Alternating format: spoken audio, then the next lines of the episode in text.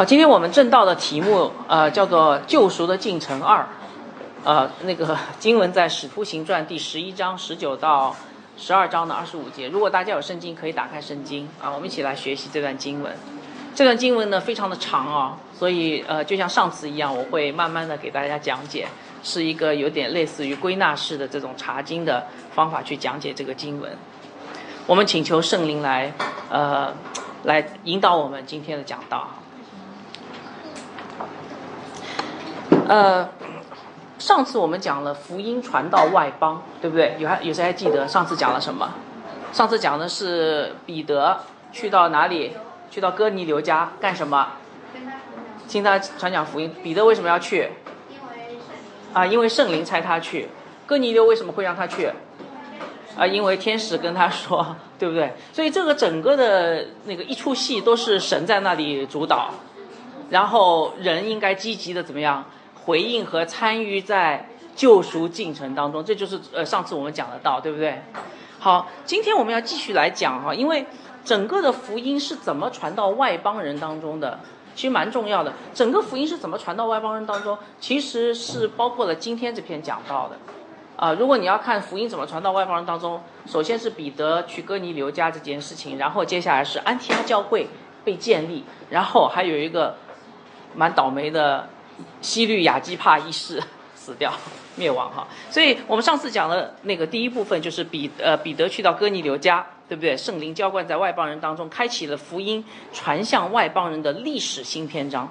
那么我们今天呢要讲的是呃福音传到外邦下半部分安提阿教会的被建立和西律呃亚呃亚基帕一世的灭亡啊。那么这段经文给我们什么重要启示呢？呃，你们可以看这个中心思想啊，这个中心思想讲得很清楚，就是神掌管整个的救赎进程。我们上次有讲到这个主题，但是不是那么的呃呃那个不是上次的最最重要的主题哈。但这个神掌管整个救赎历史是救赎进程是今天我们要讲的这个最最重要的这个主题啊，请大家记住哈。好，我问大家一个问题啊，神掌管整个的救赎进程，你相信吗？啊，相信吗？有谁不相信，请举手。没有人不相信。OK，好。呃，有人不相信啊？为什么？因为呃，我就不点名是哪个神学院啊，是一个华人的神学院。这个神学院后来有一些人不能毕业，为什么不能毕业呢？因为有一些学生读到最后发现，这个神学院不相信神完全掌管整个救赎进程，他们相信是神掌管大范围。设定好的范围，但是里面具体的这个每一天的举动，好像神不管的，这个是不对的。神掌管我们每一天的举动，就连我们的头发都数过了，对不对？啊，那么这个概念对我们生生活到底有多重要呢？我告诉大家，这个概念对我们的生活非常的重要。我慢慢讲哈，OK，因为当一个人意识到神掌管整个的救赎进程，神是人类历史的主。他应该对整个人类历史的看法有一个完全不一样的看法，跟今天很多教科书上讲的不一样。如果他发现他他他认为他知道，呃，神是掌管整个人类历史的话，他对现在这个世界的看法也不一样。我不知道大家对这个疫情是怎么看的，啊，你们觉得疫情到底是神许可的吗？神许可这么多人死掉了，那到底为什么呢？啊？所以你看哈，一个不相信神的人和一个相信神的人是不一样的哈。但是我想讲的更重要一点，就是当一个人意识到这个神掌管宇宙万有、掌管他的历史进程的时候，他应该也相信神是掌管他日常生活每一天举动的神，对不对？因为我们也在救赎进程中，这样的人会对他的人生态度有非常大的不一样。很多人会说啊，神掌管一切，可是你为什么会忧愁呢？如果你真的相信神掌管一切，你为什么会忧愁呢？呃，而且忧愁到一定时候就苦读，苦读到一定时候就绝望，绝望到一定时候就暴力相向，冷暴力、热暴力，对不对？然后暴力相向以后，很多人就离婚了，对吧？最后，好，对，所以你看啊，这个概念对我们有多么的重要，所以这是值得我们一提再提的主题哈。所以今天我们要来分享这个主题，盼望弟兄姐妹不断的加深对这个主题的认识。请大家记住，不是你掌管你的生活，是神在掌管你的生活哈。你只要凭着信心，将你一切的劳苦愁烦都交给神，因为他在掌管你的生活嘛，他必为你做主。记得这句话。好，刚才已经讲了，今天的讲到的主题就是神掌管整个救赎进程。我会不断的讲这句话啊，好像讲给大家洗脑一样。那么今天这段经文呢，很多人没有读明白，但是我大概的告诉大家，今天这段经文分成两大块，呃，六个事件啊，那个 PPT 上都有哈。两大块六个事件，如果你回去自己读经的时候，你可以这样来分划分哈。第一大块就是安提阿教会被建立，是经文是在第十一章的第十九节到第三十一节啊第三十节，包括三个事件：安提阿的外邦人信主，巴拿巴和保罗去建造安提阿教会。我这里写的是巴拿巴帮助哈，还有最后安提阿教会的奉献或者安提阿教会的捐赠啊这三件事。第二部分是那个西律亚基帕一世的灭亡。这是第十二章讲的内容哈，这里面也包括三个事件。第一个事件，呃，使徒遭逼迫，或者说，呃，我这里写的是雅各被杀，彼得被囚。第二个，彼得获救。第三个，雅基雅基帕一世死，大概三这个三个事件哈。好，我会把读经放在我等会儿这个呃解经的时候一起来讲哈。好，现在就让我们进入这个经文，让我们看看这段经文到底在讲什么，是怎么来让我们看见。今天这个主题的哈，好，首先我们来看第一个事件，安提阿的外邦人信主。我们来看第十一章的十九到二十一节，如果你有圣经的话，跟我一起看哈。那是因斯提凡的事遭遇患难四散的门徒，只走到腓尼基和居比路和安提阿。他们不向别人传讲道，呃，只向犹太人讲道。但内中有居比路和古利奈人，他们到了安提阿，也向希利尼人传讲主耶稣。呃，主与他们同在，信主信呃信而归主的人就很多哈。我不知道你们读读读懂这段经文没有？这段经文在讲什么？讲的是第一个斯提凡殉道，对吧？这个我们知道是怎么回事哈。斯提凡殉道以后发生什么事啊？这个门徒四散，对不对？门徒四散以后呢，这里提到他们就不断的走走走，然后走到三个地方。这三个地方，一个叫什么？腓尼基，一个叫什么？啊，塞浦路斯或居比路哈，有翻译是塞浦路斯，还有一个第三个安提阿。呃，腓尼基、居比路、安提阿，你们知道这三个地方在哪儿吗？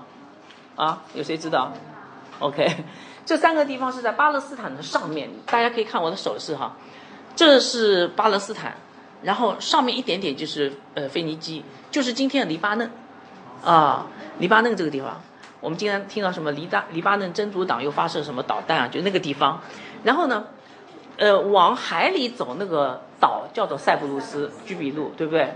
巴拿巴就是居比路的人，对不对？再再往上走就是安提阿了。安提阿是当时这个叙利亚的这个首都，是一个很大的城市啊，大概是排名罗马第三大城市还是第二大城，我不记得了，是一个很大的城市哈。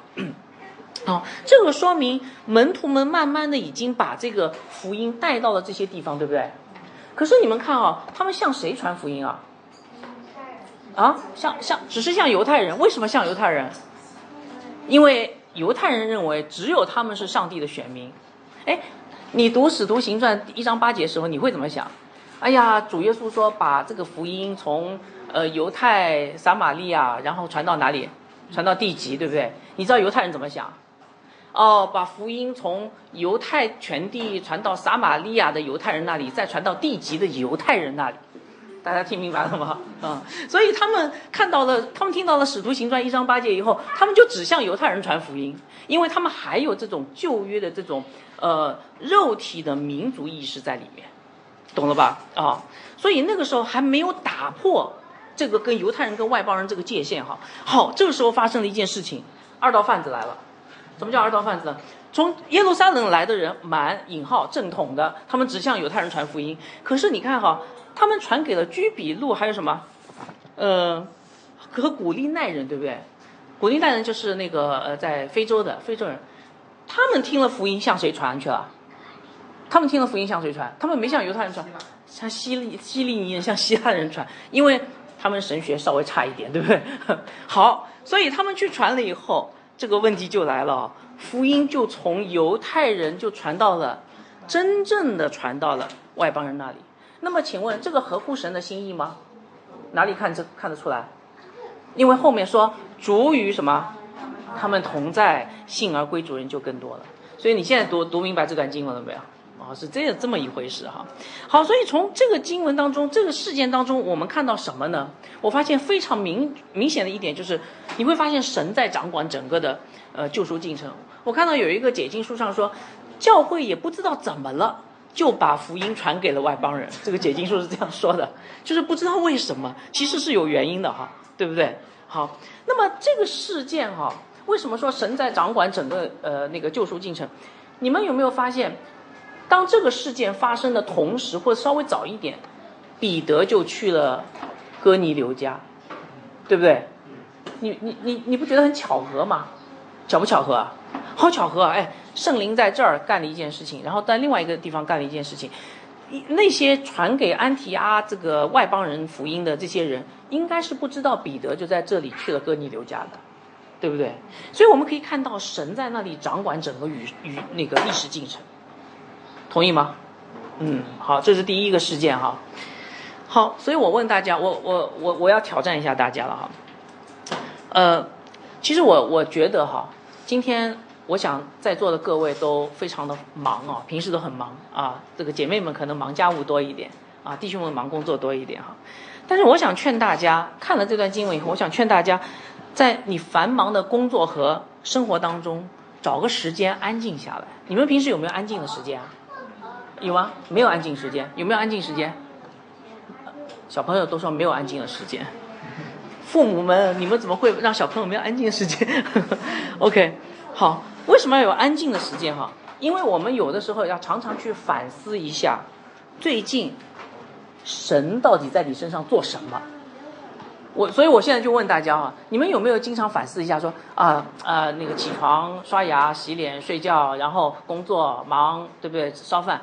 你们有没有坐下来反思一下，今天神在我身上做了什么？有没有这样反思过？没有，没有，对，啊，所以这样的话，你很有可能时间长，你就会脑子里知道神掌管一切，可是你从来没有感觉到神在掌管你的生命，是不是？啊，那这样会产生什么问题呢？你一定会慢慢以自我为中心的，然后你慢慢以自我为中心以后呢，你在生活上看不到神。最后，你因为你自我中心，然后慢慢的陷入苦读。我等会儿会讲为什么。这就是为什么我们愁苦的原因。很多做基督徒的人也很愁苦，因为他们其实没有让神来掌权，懂吧？OK，好，我们继续看啊，这只是第一个例子。好，我们来看第二个事件。第二个事件跟第一个事件有直接的关系。前面说安提阿有人传福音了给外邦人，这个事情还了得吗？突破了这个犹太的弟兄们的这个神学观念，所以那个呃，犹太的神弟兄们就要来查验这个事情。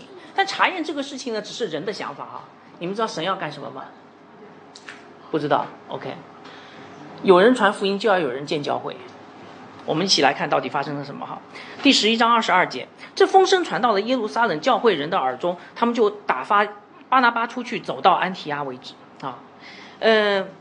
安提阿有很多外邦人信主，这件事情非同小可，对吧？啊，这个对当时的犹太人来说是不能接受的。怎么除了神的选民，神还拣选了其他人吗？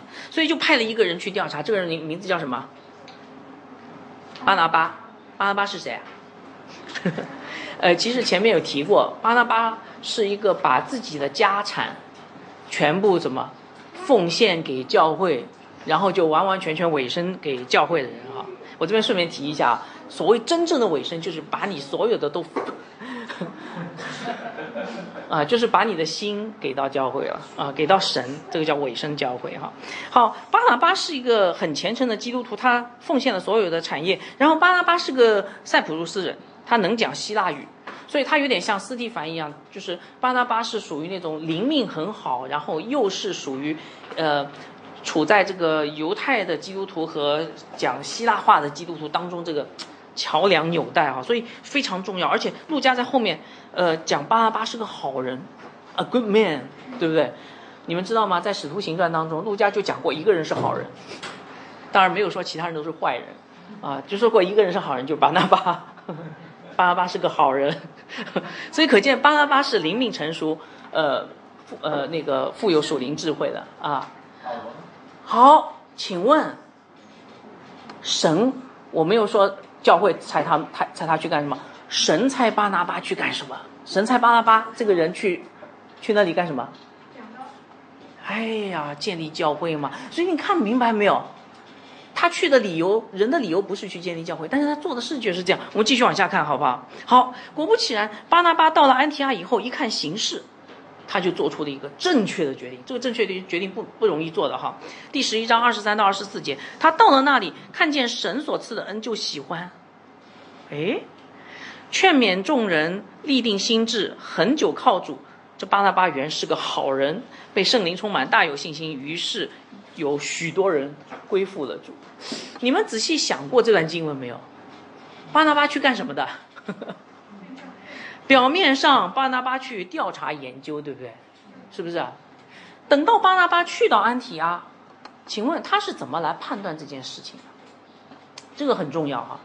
他有没有从人的角度判断？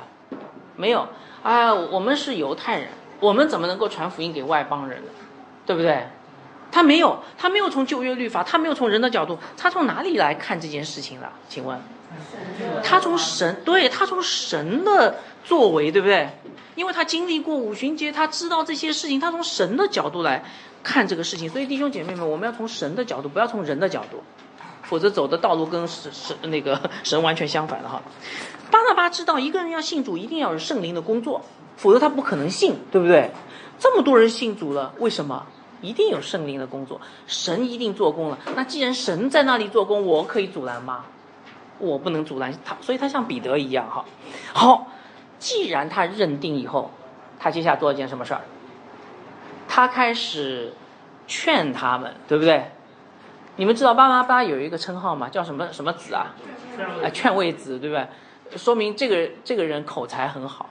呃，以后我们到天上可以问问他哈，这到底是怎么劝的？三句话可能就把你劝信主了，也很有可能是这样。所以这个巴拿巴就神就使用了他这个劝慰的能力啊，然后就开始派上用场了。然后他被圣灵充满，大有信心，然后就劝勉个人，结果导致什么情况？哎呀，不得了，这个布道所里人太多了，挤不下了，对不对？巴拿巴一来，哗哗一说，哇，一大堆人来信主了哈，对不对？啊，所以这个时候。巴拿巴又想到另一件另外一件事。巴拿巴一看信主人越来越多，自己忙不过来了，怎么办？他想起一个人，猜猜看是谁？不是彼得。哎，扫罗就是保罗，对不对？我们来看第十一章二十五到二十六节哈。他想找保罗来做童工啊，他又往大树去找保罗，找着了就带他到安提阿去。他们足有一年的功夫和教会一同聚集，教训了许多人啊。我问大家一个问题啊，请问安提阿教会是谁建的？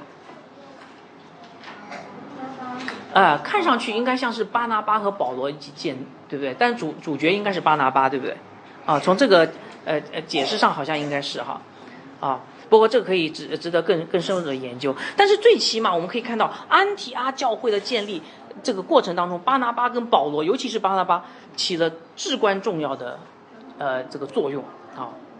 那么其实你们仔细去看这个保罗也蛮有意思的哈。这个保罗前面有提到过，他生命转变，对不对？然后他后来遭到逼迫，他就去了哪里？大树，对不对？大树离安提阿很近，啊，非常近，所以他可以去找他啊。他他在大树，你们知道保罗到了大树以后，他待了多少年吗？三年。呃，不止，呃，不止三年哈。呃，保罗呃，大概是在公元三十五年信主的。后来他又去了阿拉伯，待了几年，三年。他在公元四十三年左右，四十三年，呃，去到安提阿的，这是后来圣经学者的研究。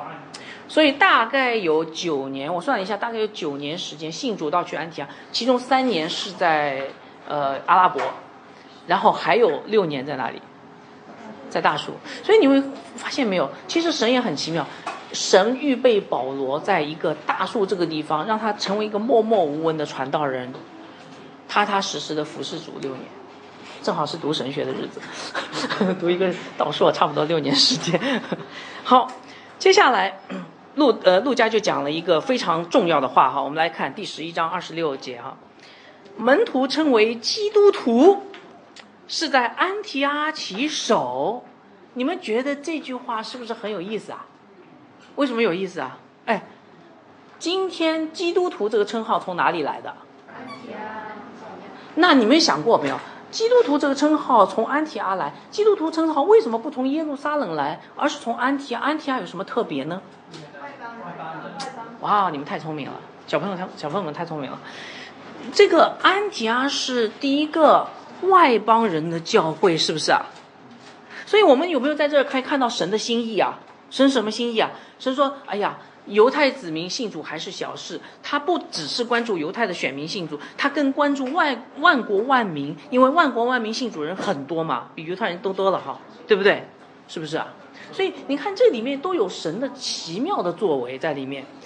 那么讲到基督徒这个名号呢，我稍微要补充一下，其实基督徒这个名号是一个在当时是一个贬义的哈，就是就好像今天你是呃什么特别的这种人。然后他标上一个标标签，就是你是一个不合群的人，明白吧？啊，你是什么族？你是什么类？啊，就是这种意思哈。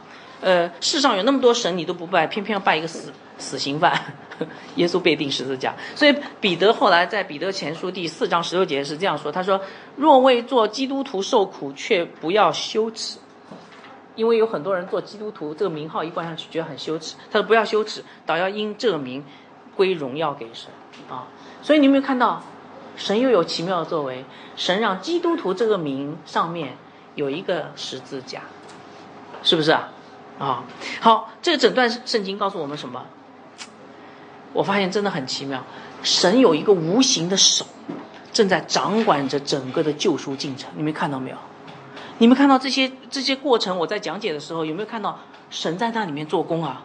神首先感动那些听福音的当地人，在不知情的情况下就把福音稀里糊涂的传给了 那个外邦人。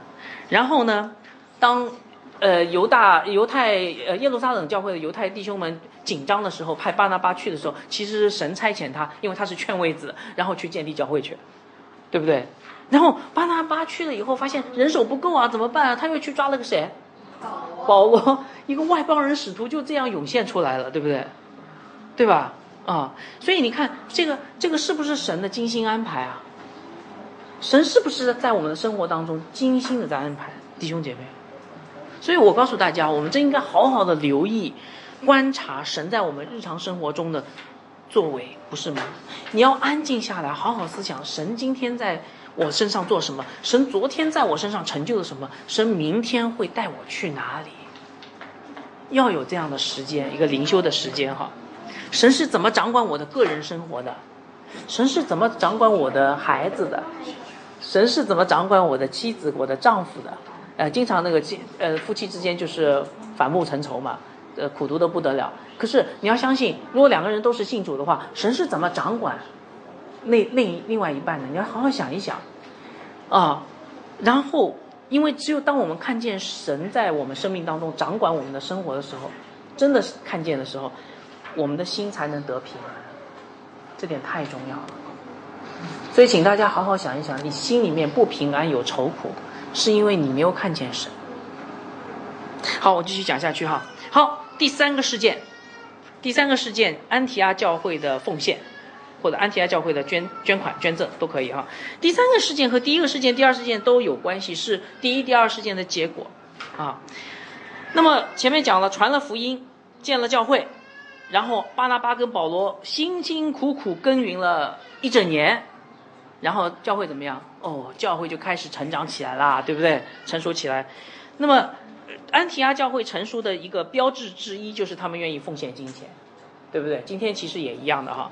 好，我们一起来看这段经文，是十一章的二十七到三十节。当那些日子，有几个先知从耶路撒冷下到安提阿。内中有一个名叫雅加布站起来，借着圣灵指着天下，指明天下将有，呃大饥荒。这是在格老丢年间果然有了。于是门徒定义，照个人的力量捐款，呃捐钱，送去呃供给，呃住在犹太的弟兄，他们就这样行，把款项托巴拿巴和扫罗送到众长老那里啊。初代教会有先知，啊，这个要稍微解释一下。当时因为圣经还没有写成，所以呢，呃，教会领受神的启示，有的时候是直接从使徒，有的时候直接从先知领受。等到圣经完成了，这个这个职分其实就不需要了，因为圣我们相信圣经是全备的、完备的啊，所以今天我们不是从人直接领受启示，呃，而是从圣经领受启示。然后圣灵来光光把圣经的启示光照出来哈，是这样的。好，所以当时有一个叫雅加布的先知，呃，他说将来有大饥荒哎，呃，当时果然各个地方有的时候会出现一些饥荒哈，在格老丢格老丢 Claudius 呃这个格老丢年代果然发生了，于是安提阿教会就怎么样？啊，筹款对不对？筹款资助耶路撒冷的教会，然后因为那里的人比较穷，对吧？啊，哇！你们读下来有没有一种叫反客为主的感觉啊？有的哈。什么叫反客为主啊？哎，谁是母会？哎，耶路撒冷应该是母会，对不对？谁应该支持谁？耶路撒冷支持安提阿。对，应该耶路撒冷支持安提阿才对，对不对？今天教会都这样。现在谁支持谁？安提阿返回去去支持耶路撒冷哈。你们有没有觉得这是神在掌管这个整个救赎进程啊？是不是啊？你看第一个，我们看见第一个外邦人的教会马上就成长起来了，是不是啊？反而还回去要支持那个母会，对不对？母会因为受逼迫、受打压，实在是受不了了，然后慢慢的这个门福音的门被关掉。但是外邦人的教会却很兴旺。你们有没有发现神的施工在开始转向？对不对啊？而且还有一点很重要的哈。如果福音传到一个地方没有建立教会，福音的种子没有扎下根，这点很重要。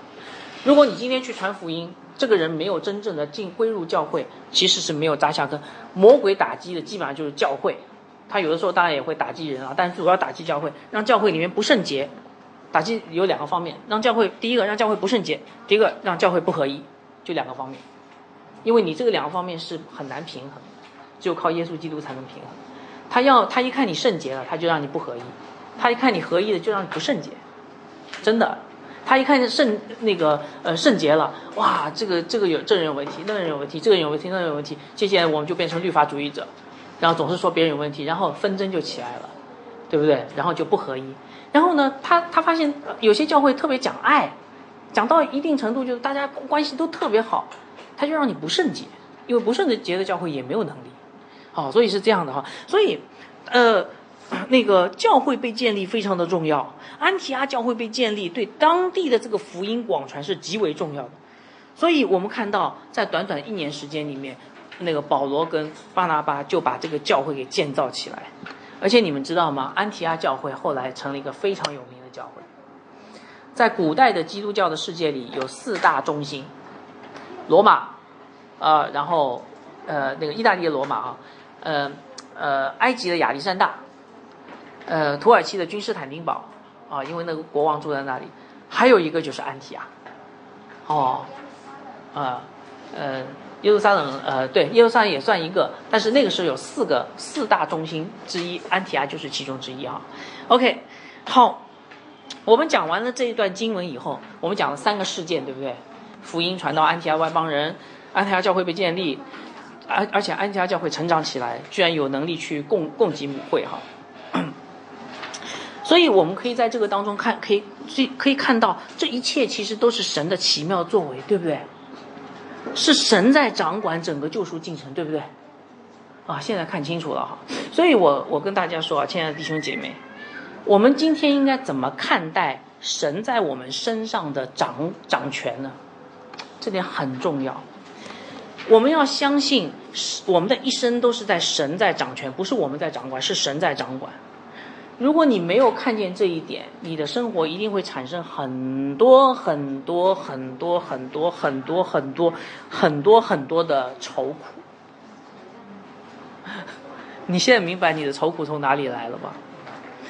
如果你的生活没有让神真正的来掌管的话，你没有认识到神在掌管的话，你会有很多的愁苦。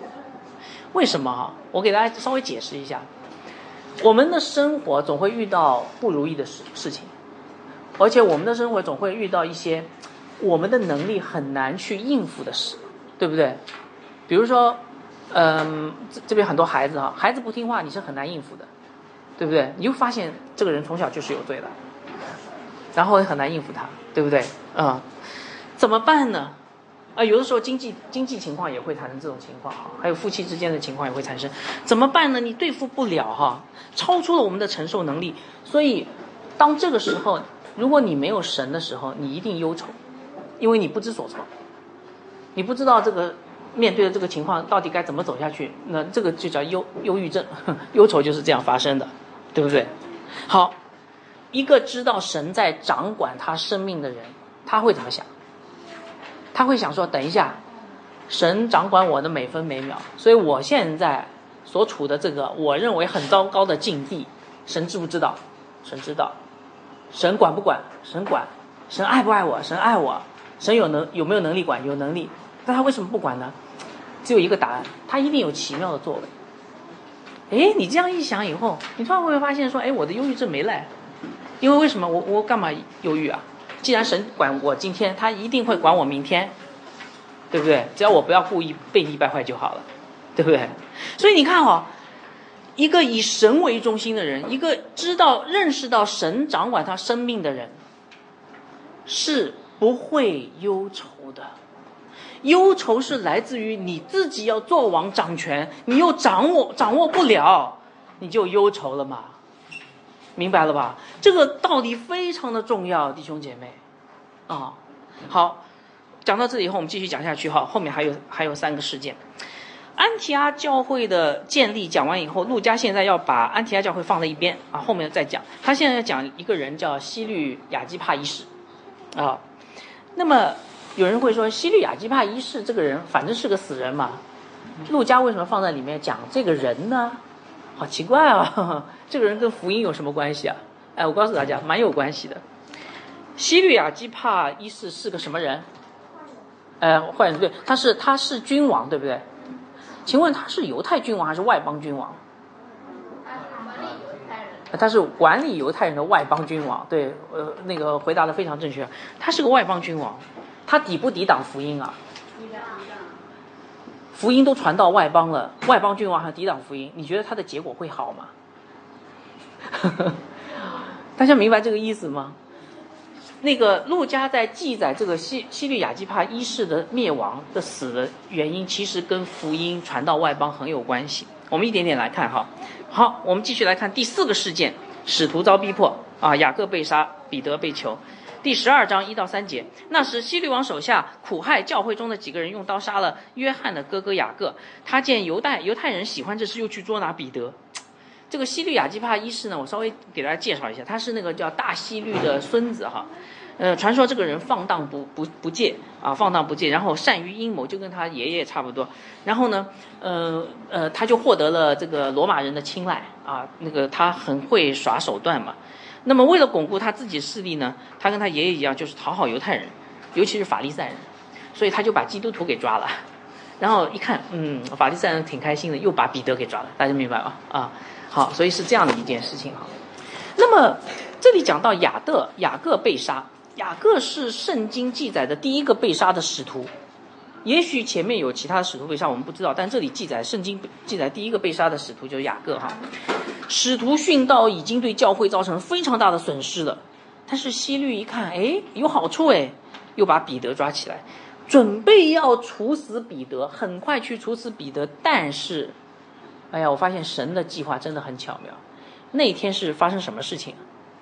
好，我们一起来读一下这个十二章三到四节哈。那时正是除教的日子，啊，希律拿到拿了彼得，收到监里面交交付呃那个呃四班兵丁看守，每班四个人哇，呃意意思要在逾越节后，就是他们在节期当中抓的，明白吧？啊，就是好像是国庆节抓了这个彼得，国庆节大家都欢天喜地，不能够处理囚犯啊，所以要等到在逾越节以后把他提出来，当着百姓办了。于是彼得被囚在监里，教会却为他切切的祷告神啊。所以正好赶到过节，所以你们看到这些经文没有？哇，一方面是严加看管，对不对？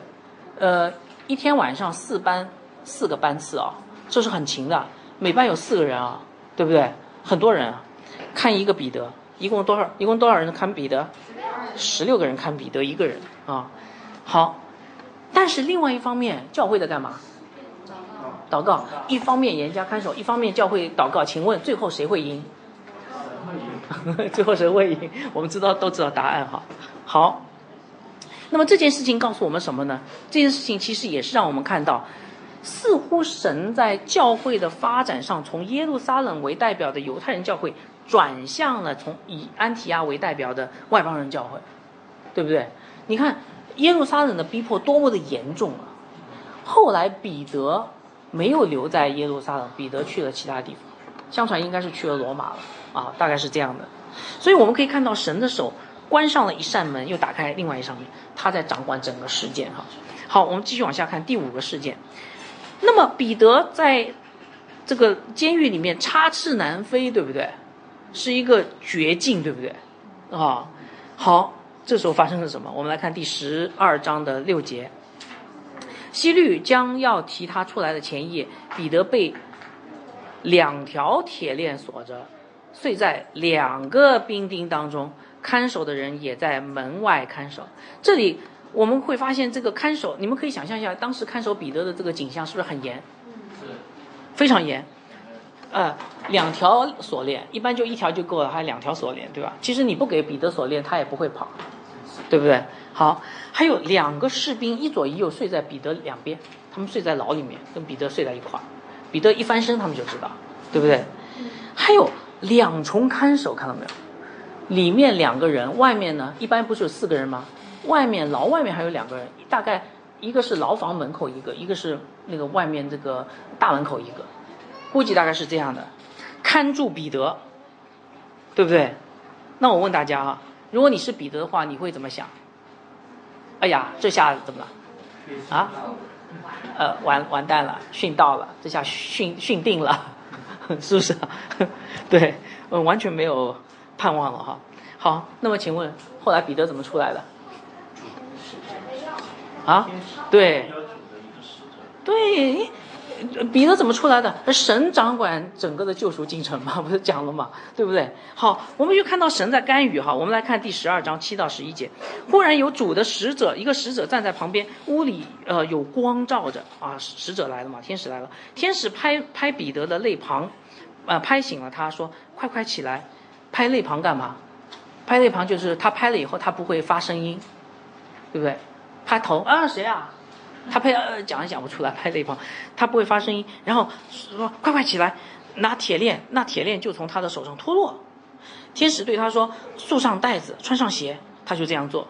天使又对他说：“披上外衣，跟着我来。”彼得就出来跟着他，不知道天使所做的是真的，只当是异象。彼得说：“哎，我在做梦了。”过了第一层、第二层监监牢，就来到临街的铁门，门自己打开了。他们出来，走到一条街。天使便离开他去了。彼得醒悟过来，说：“嗯，我现在真知道主差遣他的使者救我脱离西律的手和犹太百姓所盼望的一切。”从路家这个具体的对细节的描述来看，你们有没有看到什么特别的地方？路家对这些细节的描述很有意思哈。彼得在整个过程当中是迷迷糊糊的，是吧？他认为是在做梦呢，一个意象嘛，对吧？然后等到自己脚已经踏在那个大街上了，他四周一看，天使走掉了，哎，我真的出来了耶，是不是啊？呃，不是做梦哎，对吧？我我不知道在座的有没有经历过这种神迹啊？啊，没有啊。如果你经历这种神迹，你会发现这个神的能力实在太令你惊讶了，对不对？哪怕我们在生命当中遇到一个不可思议的事情，我们已经觉得哇，神神真的太太奇妙了哈。所以，所以我问大家，陆家这样描写是为什么？为什么这样这样描写？描写这么神奇，为什么？因为我告诉大家，陆家想要告诉他的读者，这个神的能力不是我们能想象。神在掌管整个的人类历史，神战掌管救赎进程，对不对？好，故事还没完哦。这个这个奇妙的事情还在后面。那么圣灵把这个彼得带出来，圣灵有没有告诉彼得去哪里？哎，没有，好奇怪，对不对？充满了悬疑，像悬疑小说一样。好，但彼得呢还比较理智。彼得一想，嗯，不管先去，不管去哪里，先去马可尔家，嗯，因为他知道有一帮弟兄姐妹还在为他祷告嘛。那我都出来了，这他们不用祷告了，所以他就去马可家，对不对？然后去敲门。我们来看第十二章十二到十六节。彼得想了一想，就往那称呼马可的约翰他母亲玛利亚家去。在那里有好些人聚集祷告。彼得呃敲外门，有一个使女听呃名叫罗大出来探听，听得是彼得的声音，就欢喜的不得了，顾不得开门，跑进去告诉众人，彼得在站在门外。他们说你疯了，你是疯了。使徒使女极力的说真是他。他们说必是他的天使，有点像他的灵魂啊，他的天使这种就不是真人。彼得不住的敲门，他们开了门看见他就生惊奇。所以我们可以看到彼得出狱，然后这个使女看到他以后，听到他声音就很惊奇。那些人看到彼得也怎么样？惊奇，惊奇，惊奇，惊奇，对不对？那我问大家，陆家为什么要这样描述这些具体的细节？刚才说了吗？他要让大家知道，神掌管这个整个救赎进程，不是你能够用人的思想想到的，弟兄姐妹。我们真的知道神在掌管我们的救赎进程吗？如果你真的知道的话，你因为你你会惊讶的不得了，你的整个生命都会发生翻天覆地的改变。如果你看看你自己生命有没有改变，没有改变就一定没有让神掌管你的生命。明白了吧？好，我们继续往往下看这个事件的结果哈。第十二章十七到十九节，彼得摆手不要他们作声，就告诉他们啊，他是怎样主怎样领他呃出出监，又说你们把这个事告诉雅各和众弟兄。这个雅各就是耶稣的弟弟雅各啊，呃耶路撒冷教会的领袖。于是出去往别处去了。你们知道吗？这句话讲完以后，彼得就消失了。呃，后来他在耶路撒冷大会上有出来讲过话，但是。其他时间你会发现这个人不见了，一直读圣经要读到彼得前后书他才出来，知道为什么吗？因为神已经把他的福音的焦点从耶路撒冷犹太人的选民当中，渐渐的转移到了以安提阿教会为代表的外邦人当中，明白吗？保罗说：“等到外邦人的人数填满了，然后以色列全家要得救，看到没有？所以今天福音要广传，要传到外邦所有的这些地方，我们就是外邦人。大家明白这个神的心意吗？你们有没有看到，神在掌管整个的历史进程啊？对不对啊？啊，好，那么于是到外面，到别的地方去，到了天亮，兵丁。”呃，扰乱的很，不知道彼得往哪里去。西律找他找不着，就审问看守的人，吩咐把他们拉出去杀了。所以，呃，谁要阻挠福音的话，谁有杀身之祸。那么，我们从这段经文看到什么呢？刚才讲到了，第一个就是神的能力大到令人难以置信的地步，从细节当当中就可以看得出来。第二个，彼得从使徒行传中渐渐退场。犹他是外邦人的，呃，他是犹太人的使徒，渐渐退场，谁登场了？保罗登场了，对不对？呃，那个呃，外邦人的使徒登场了，这一切都是神的安排，神在整个掌管救赎进程。好，最后我们再来看最后一个事件啊，最后一个事件叫做西律亚基帕一世之死。这个西律亚基帕一世死的很惨哎，而而且很离奇呀。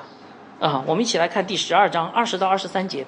后来西律离开犹太，下该萨利亚去，住在那里。西律恼怒推罗西顿的人，他们那一带地方是从王的土地呃地土得粮，呃，因此就托了王的内侍臣啊伯拉呃斯都的情，一心来求和。西律在所定的日子穿上朝服啊呃坐在位上啊对他们讲论一番，百姓。呃，喊着说这是神的声音，不是人的声音啊，在在献媚，对不对？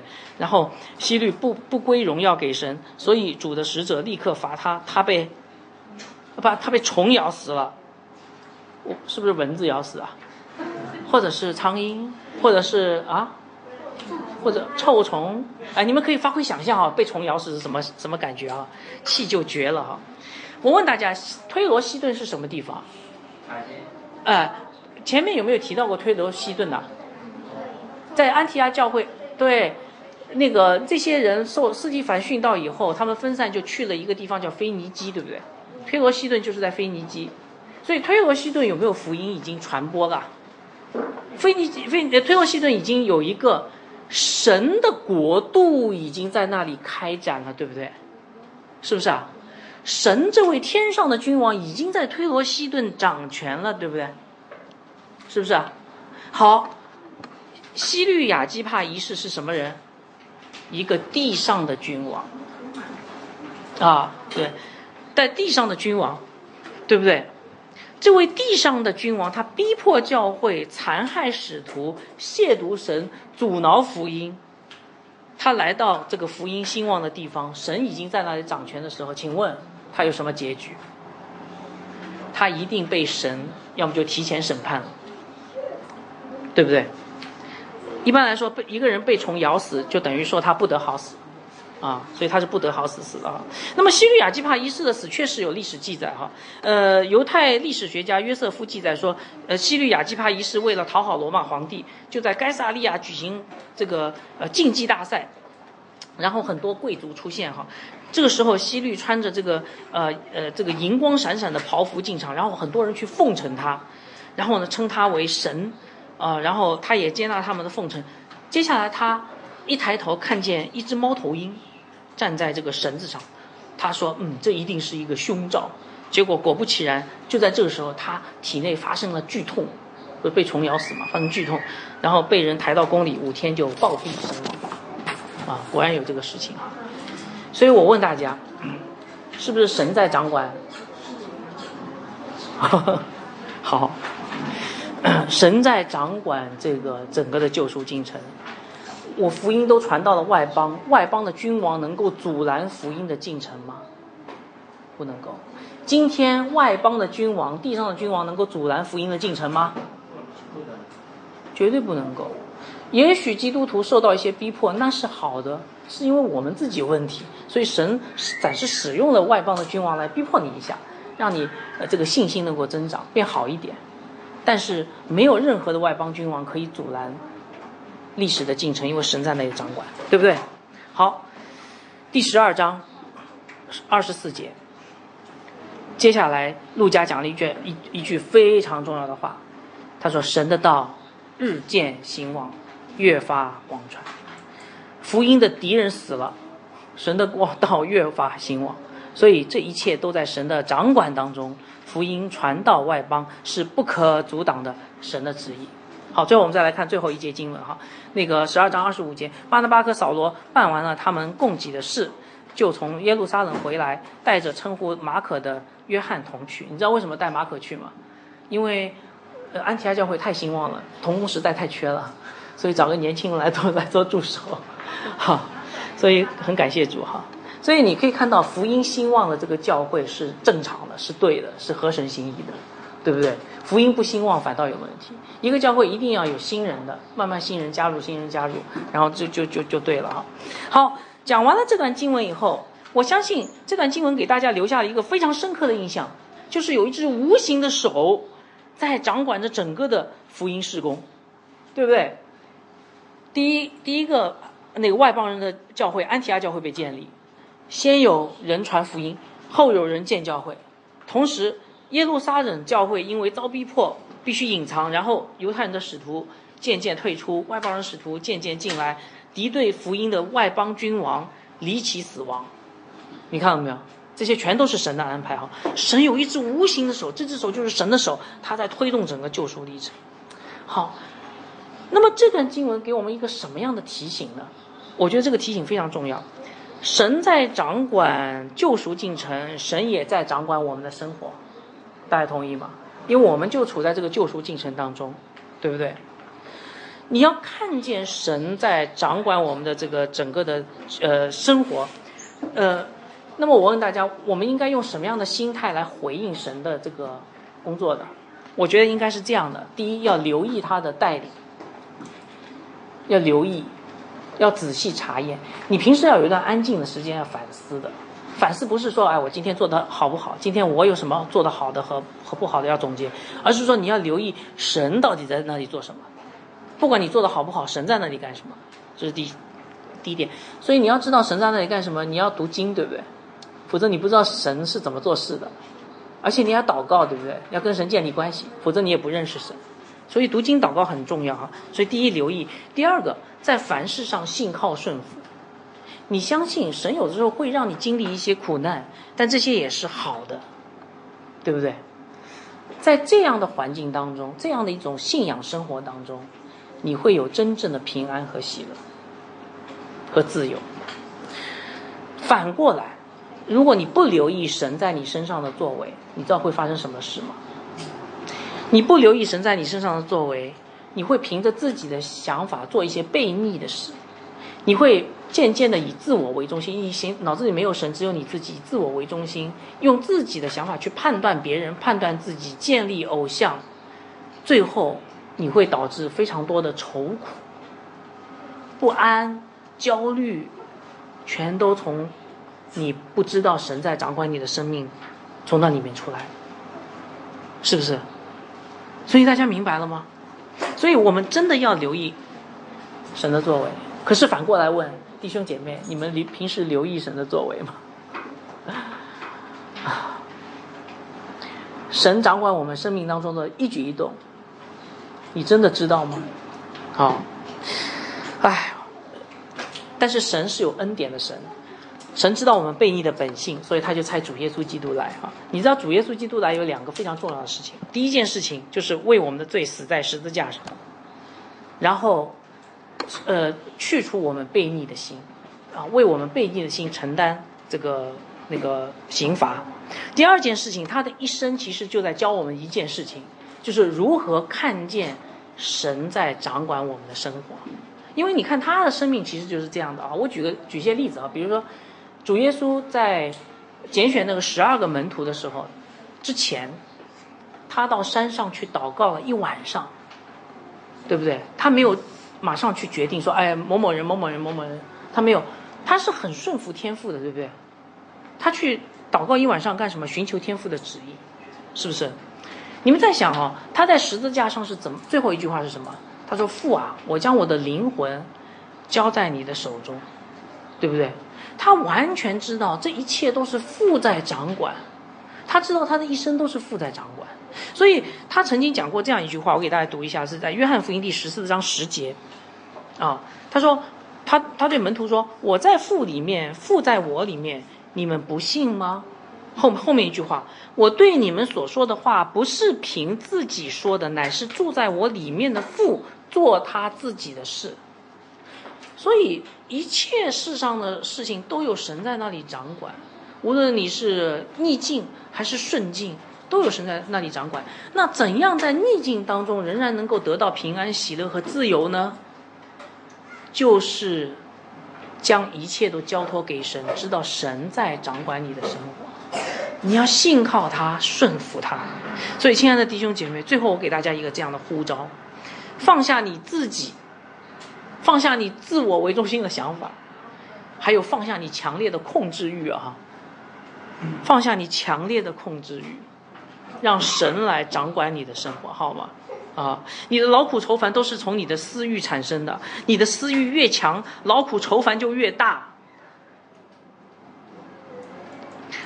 只有当你看到神掌管你生命的时候，才能拥有真正的平安、喜乐和自由。我们做个祷告结束。